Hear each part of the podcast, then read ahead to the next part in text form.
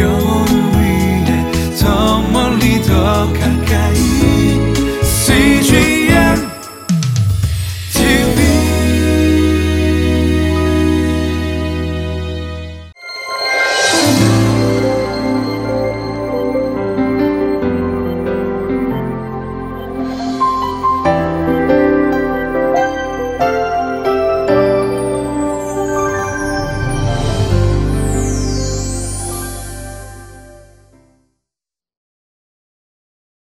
많은 사람들이 하나님과 교제하며 하나님의 임재 가운데 살아가기를 원합니다. 그런데 하나님의 임재 가운데 예, 살아가려고 하지만 그렇게 살지 못하는 이유가 무엇일까요? 그것은 과거의 고통의 자리에 계속해서 가 있기 때문입니다. 내가 과거에 있었던 고통과 아픔과 슬픔의 자리에 있으면 하나님의 임재를 경험하기가 어렵습니다. 그러나 우리가 하나님과 가장 기뻤던 자리, 감사의 자리, 하나님의 은혜의 자리에 가 있으면 하나님과 쉽게 교류하고 하나님의 임재를 쉽게 느낄 수 있습니다. 과거에 여러분들의 어떤 기억이 있든지 상관없이 지금 현재 당신이 감사하는 기억의 자리에 가 있어서 하나님을 경험하시는 그런 하루가 되었으면 좋겠습니다.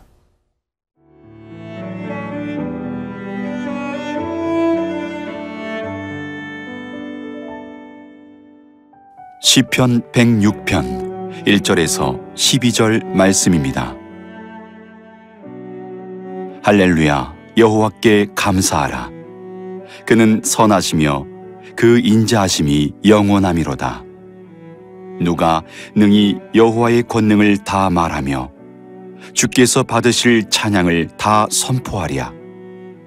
정의를 지키는 자들과 항상 공의를 행하는 자는 복이 있도다 여호와여 주의 백성에게 베푸시는 은혜로 나를 기억하시며 주의 구원으로 나를 돌보사.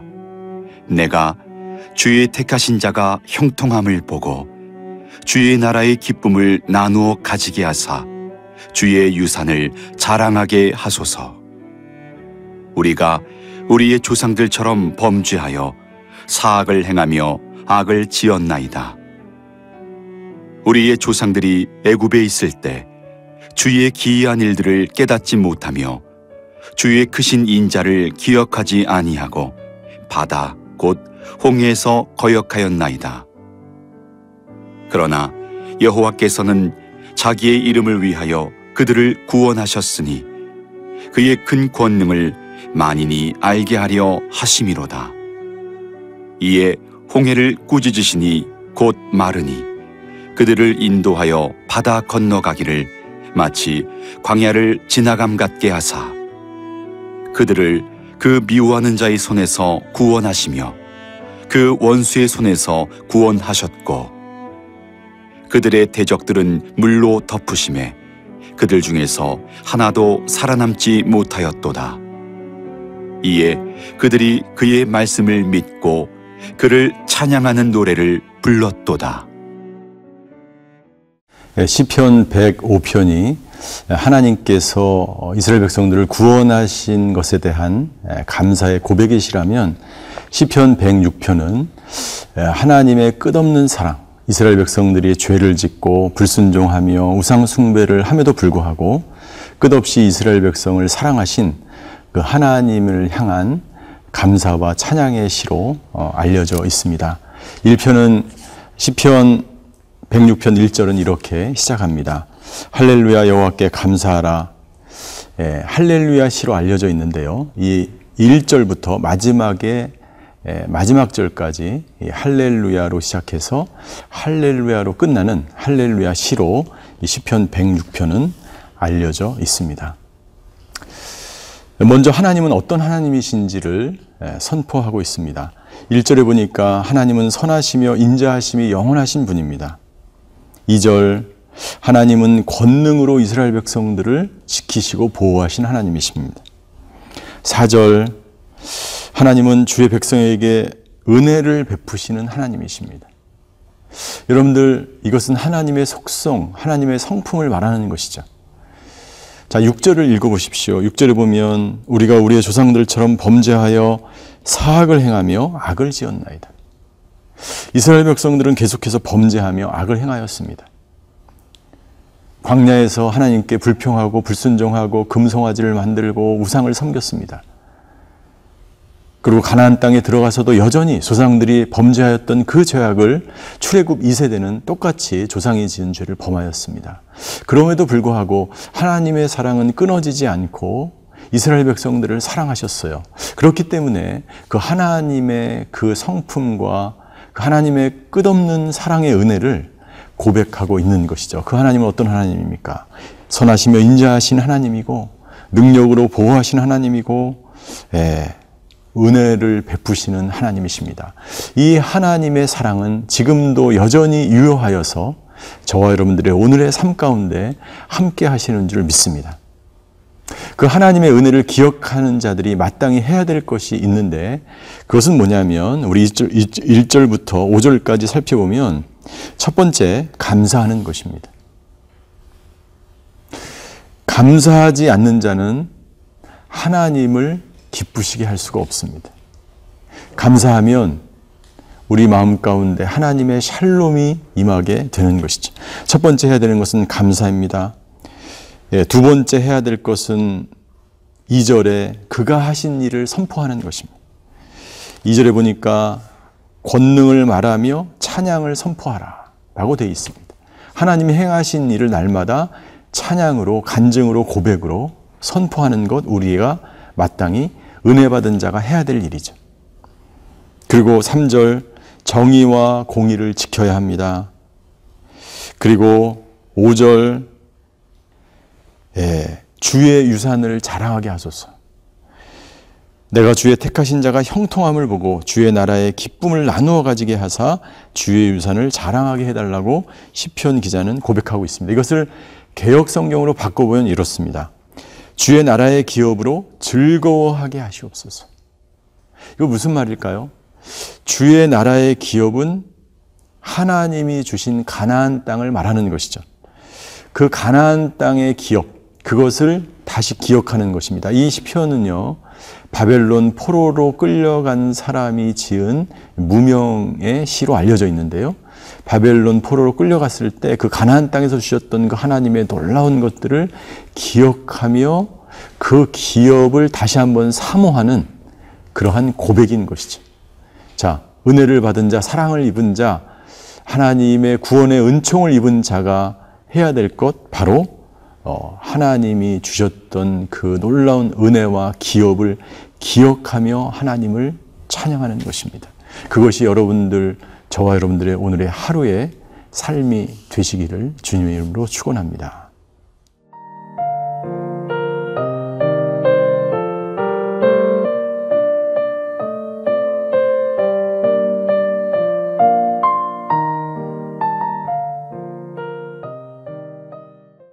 시편 기자는 계속해서 이스라엘 백성들이 죄악 가운데 있음에도 불구하고 하나님을 거역하고 불순종함에도 불구하고 이스라엘 백성들을 끝없이 영원히 사랑으로 이스라엘 백성들을 구원해 내신 그 하나님을 찬양하고 있습니다.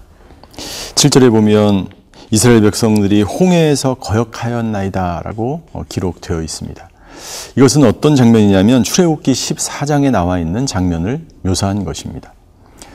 애국 군대가 뒤에서 쫓아오고 그리고 홍해 바다 그들이 도저히 자기의 힘으로 건널 수 없는 그 홍해 바다가 가로 막고 있을 때 이스라엘 백성들은 불평하기 시작합니다. 하나님을 원망하고 하나님께 불평하고 하나님께 대드는 이스라엘 백성들을 볼 수가 있는 것이죠. 그러나 하나님은 어떻게 하셨습니까? 8절 그러나 여호와께서는 자기의 이름을 위하여 그들을 구원하셨으니 그의 큰 권능을 만인이 알게 하려 하심이로다.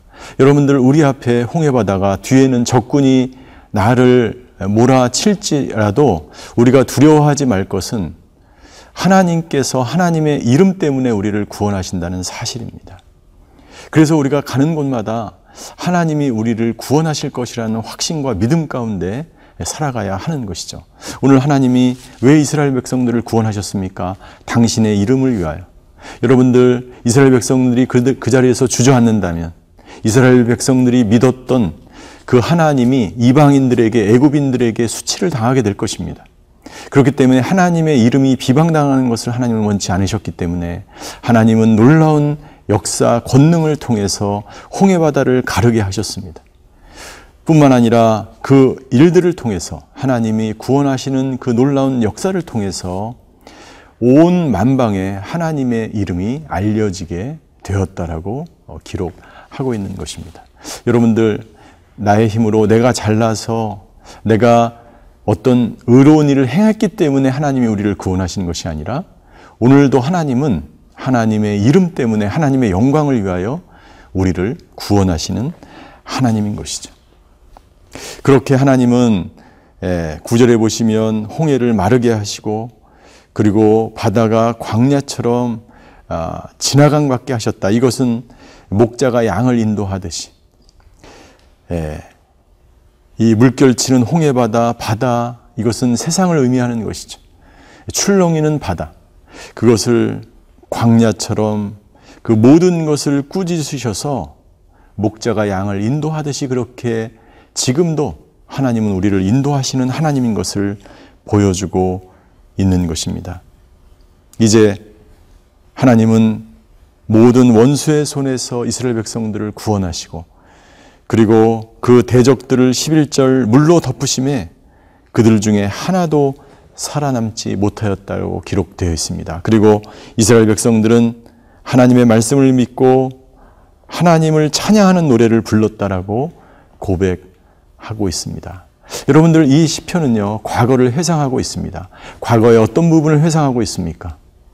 자신들이 불순종하고 거역함에도 거역함에도 불구하고 자신들을 구원하신 하나님, 대적에서 보호하신 하나님, 광야에서 지키신 하나님을 기억하며 찬양하고 있습니다. 사랑하는 성도 여러분들, 우리가 감사하는 자리, 우리가 하나님이 나를 구원해 주신 그 은혜의 자리, 기쁨의 자리를 기억하며 살아갈 때 우리는 오늘 하루도 하나님의 인도하심을 받으며 하나님의 임재 가운데 살아가게 될 줄 믿습니다. 여러분들의 지금의 환경이 어렵고 힘들지라도 여러분들의 과거에 있었던 하나님이 여러분들을 구원하셨던 여러분들에게 은혜를 베풀어 주셨던 그 감사의 자리에 가서 하나님을 기억하시며 오늘도 승리하는 하루가 되시기를 주님의 이름으로 축원합니다. 기도하시겠습니다. 하나님 죄인인 우리를 구원하신 그 하나님의 놀라운 은혜, 하나님의 그 사랑과 인도하심과 보호하심과 지키심을 오늘도 기억하며 감사의 자리에서 하나님께 찬양하며 살아가는 저희 모두가 되게 하여 주시옵소서. 그렇게 인도하실 하나님께 감사드리며 예수 그리스도의 이름으로 기도하였습니다. 아멘.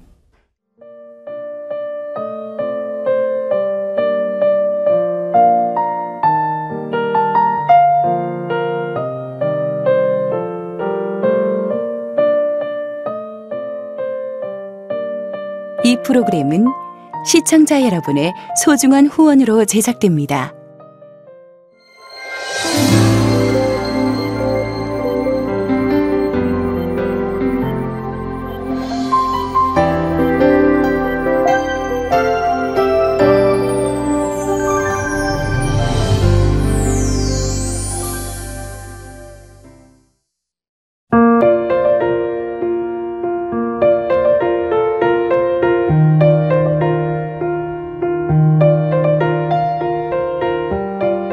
IT 회사에서 하나님의 부르심은 무엇일까 고민하며 직장 생활을 하고 있는 정은우 청년.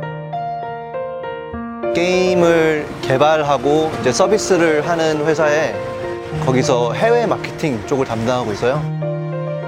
이 업계에 일을 한다는 게 쉽지만은 않았어요. 게임에 대한 인식이 되게 안 좋잖아요. 잦은 출장으로 주일 예배도 드리기 어려울 때가 많았습니다. 한 달 정도 출장을 가게 됐는데 현지 교회 가기가 엄두가 안 나더라고요. 모바일로 CGN TV를 보게 됐었죠. 타지에서 말씀들을 들을 수 있다는 한 줄기 빛 같은 존재였던 것 같아요. 방송을 보다 보면은 언제 어떤 시간에 틀어도 내 마음을 채워주는 방송이 나올 것이다라는 믿음을 주는 방송국인 것 같아요. 예배드릴 수 없었던 그곳. 정은우 청년과 CGN TV는 함께했습니다.